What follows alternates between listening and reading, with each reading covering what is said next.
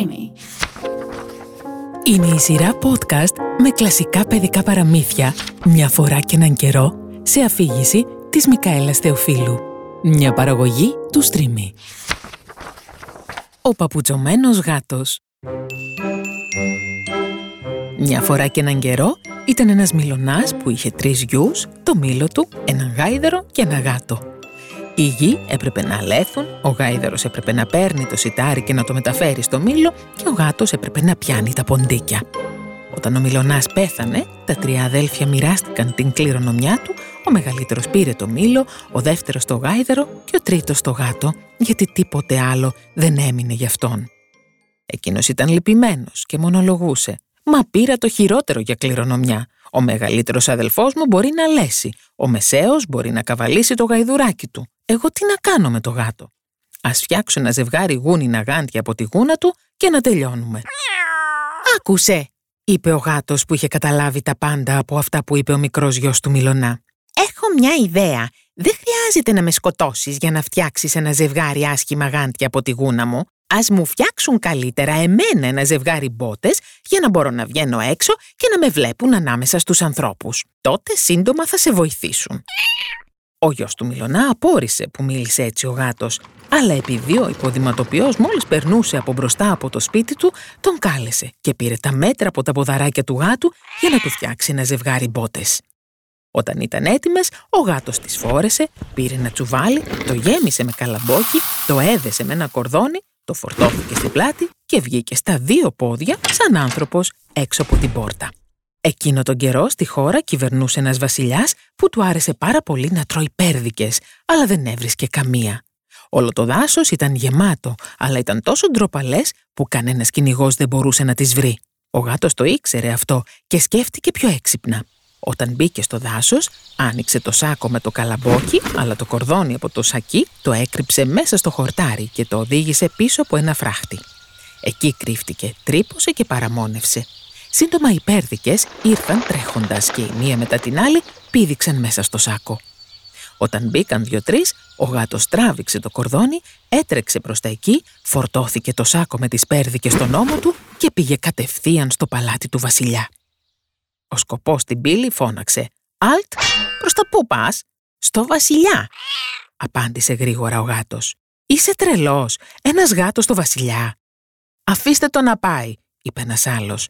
«Ο βασιλιάς έχει αρχίσει να βαριέται. Ίσως ο γάτος να τον διασκεδάσει με το νιαούρισμα, το χουρχούρισμα και τα παιχνίδια του». Όταν ο γάτος εμφανίστηκε μπροστά στο βασιλιά, έκανε μια υπόκληση και είπε «Βασιλιά μου, ο αφέντης μου της οικογένειας Γκράφ θα ήθελε να συστηθεί στην υψηλότητά σας και σας στέλνει αυτές τις πέρδικες που μόλις έπιασε με σφεντώνες.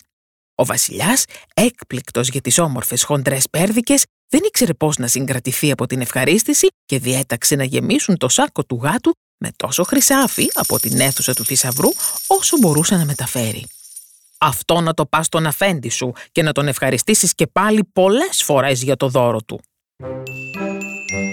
Ο φτωχός γιος του Μιλονά καθόταν στο σπίτι του στο παράθυρο, στήριζε το κεφάλι του με το ένα χέρι και σκεφτόταν ότι είχε ξοδέψει τα τελευταία του χρήματα για τις μπότες του γάτου και να ρωτιόταν πώς θα μπορούσε να τον βοηθήσει αυτός ο γάτος με τις μπότες. Τότε ο γάτος έφτασε στο σπίτι, πέταξε το σακί από τον ώμο του, το άνοιξε και έδειξε το χρυσάφι στο Μιλονά. «Ορίστε», το δώρο σου για τις πέρδικες. Σε χαιρετάει και ο βασιλιάς και μου είπε να σου μεταφέρω ότι σε ευχαριστεί πολύ. Ο Μιλονάς χάρηκε για το χρυσάφι χωρίς να καταλαβαίνει πώς προέκυψε.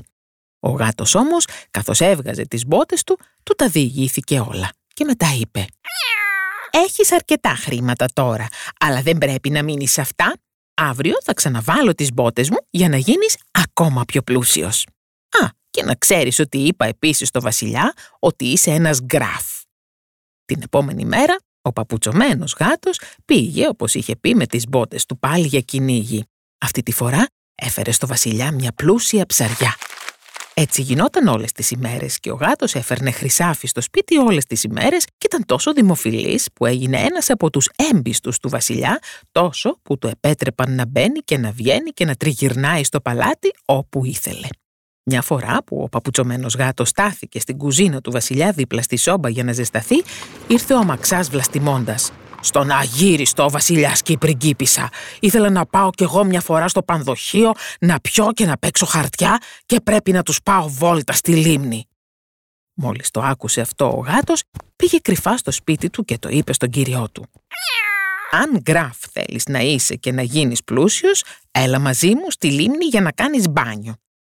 Ο Μιλωνάς δεν ήξερε τι να πει, αλλά ακολούθησε το γάτο, γδύθηκε και βούτυξε στο νερό.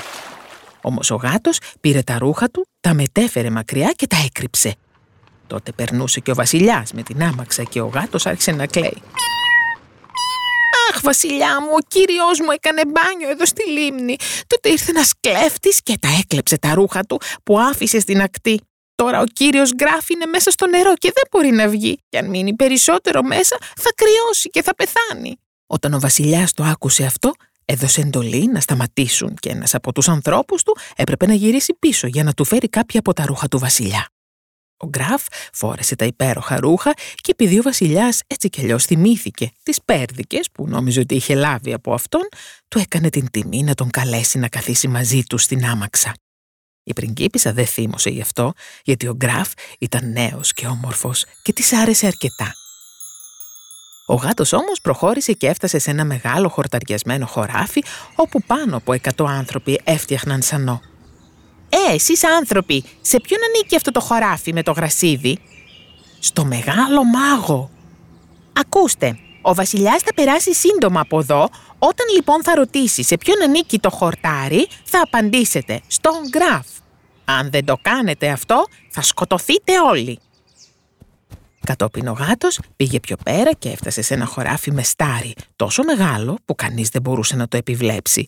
Εκεί βρίσκονταν πάνω από 200 άνθρωποι που μάζευαν το σιτάρι. «Ποιανού σιτάρι είναι αυτό άνθρωποι» «Του μάγου», απάντησαν εκείνοι. «Ακούστε, ο βασιλιάς θα περάσει κάπου τώρα. Όταν ρωτήσεις σε ποιον ανήκει το σιτάρι, θα απαντήσετε στον Γκράφ. Και αν δεν το κάνετε αυτό, θα σκοτωθείτε όλοι. Στο τέλος, ο παπουτσωμένος γάτος έφτασε σε ένα υπέροχο δάσος. Εκεί βρίσκονταν περισσότεροι από 300 άνθρωποι, έκοβαν ξύλα από τις μεγάλες βελανιδιές. «Ποιανού είναι αυτό το δάσος εσείς άνθρωποι» «Του μάγου». «Ακούστε, ο βασιλιάς θα περάσει από εδώ. Όταν ρωτήσει σε ποιον ανήκει το δάσος, εσείς θα απαντήσετε στον Γκράφ. Και αν δεν το κάνετε αυτό, θα σκοτωθείτε όλοι». Ο γάτος πήγε ακόμα πιο μακριά. Οι άνθρωποι όλοι τον κοίταζαν πίσω του και επειδή έμοιαζε τόσο θαυμαστός και περπατούσε σαν άνθρωπος με τις μπότες, τον φοβόντουσαν.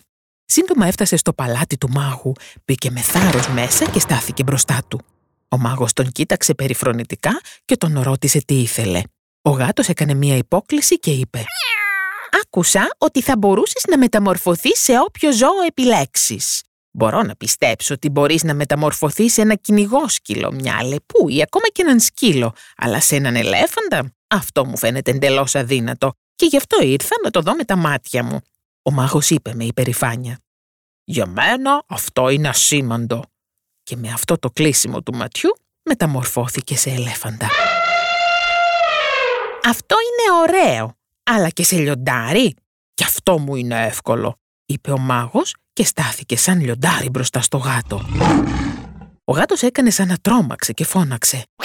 «Αυτό είναι απίστευτο και ανήκουστο. Δεν θα μπορούσα ποτέ να το φανταστώ. Αλλά ακόμα περισσότερο από όλα τα άλλα θα ήταν αν μπορούσες να μεταμορφωθείς σε ένα τόσο μικρό ζώο, όπως είναι ένα ποντίκι. Μπορείς σίγουρα να κάνεις περισσότερα από κάθε άλλο μάγο στον κόσμο, αλλά αυτό θα είναι σίγουρα πολύ δύσκολο για σένα. Ο μάγος ήταν πολύ γλυκός από τα κολακευτικά λόγια του γάτου και είπε «Ω ναι, αγαπητή γάτα, φυσικά μπορώ κι αυτό» και πετάχτηκες σαν ποντίκι γύρω από το δωμάτιο. Ο γάτος τον ακολούθησε, έπιασε το ποντίκι με ένα άλμα και το έφαγε. Αλλά ο βασιλιάς έκανε ακόμα βόλτα με τον Γκράφ και την πριγκίπισσα και έφτασε στο μεγάλο χωράφι. «Σε ποιον ανήκει ο Σανός» ρώτησε ο βασιλιάς. «Στον κύριο Γκράφ», φώναξαν όλοι όπως τους είχε προστάξει ο γάτος. «Έχετε ένα όμορφο κομμάτι γης, κύριε Γκράφ», είπε ο βασιλιάς. Στη συνέχεια έφτασαν στο μεγάλο χωράφι με τα σιτηρά. «Σε ποιον ανήκει το σιτάρι, άνθρωποι» «Στον κύριο Γκράφ». «Ε, κύριε Γκράφ, μεγάλα κτήματα έχετε», είπε ο βασιλιάς. Από εκεί πήγαν στο δάσος. «Σε ποιον ανήκει το ξύλο, εσείς άνθρωποι» «Στον κύριο Γκράφ». Ο βασιλιάς εξεπλάγει ακόμα περισσότερο και είπε «Θα πρέπει να είσαι πλούσιος άνθρωπος, κύριε Γκράφ. Δεν πιστεύω ότι έχεις ένα τόσο υπέροχο δάσος». Τελικά έφτασαν στο παλάτι, ο παπουτσωμένος γάτος στάθηκε στην κορυφή της σκάλας και καθώς η άμαξα σταμάτησε από κάτω, πήδηξε, άνοιξε την πόρτα και είπε «Καλωσορίσατε βασιλιά στο παλάτι του κυρίου μου. Αυτή η επίσκεψη τον τιμά και τον κάνει πολύ ευτυχισμένο». Ο βασιλιάς βγήκε έξω και θαύμασε το υπέροχο ανάκτορο που ήταν ίσως μεγαλύτερο και πιο όμορφο από το δικό του παλάτι. Ο Γκράφ ξενάγησε την πριγκίπισσα στην αίθουσα που έλαμπε από χρυσό και πολύτιμους λίθους. Εκεί η πριγκίπισσα ραβωνιάστηκε τον Γκράφ και όταν ο βασιλιάς έφυγε από τη ζωή, εκείνος έγινε βασιλιάς και ο παπουτσωμένος γάτος έγινε πρωθυπουργός. Και ζήσαμε εμείς καλά και αυτοί καλύτερα.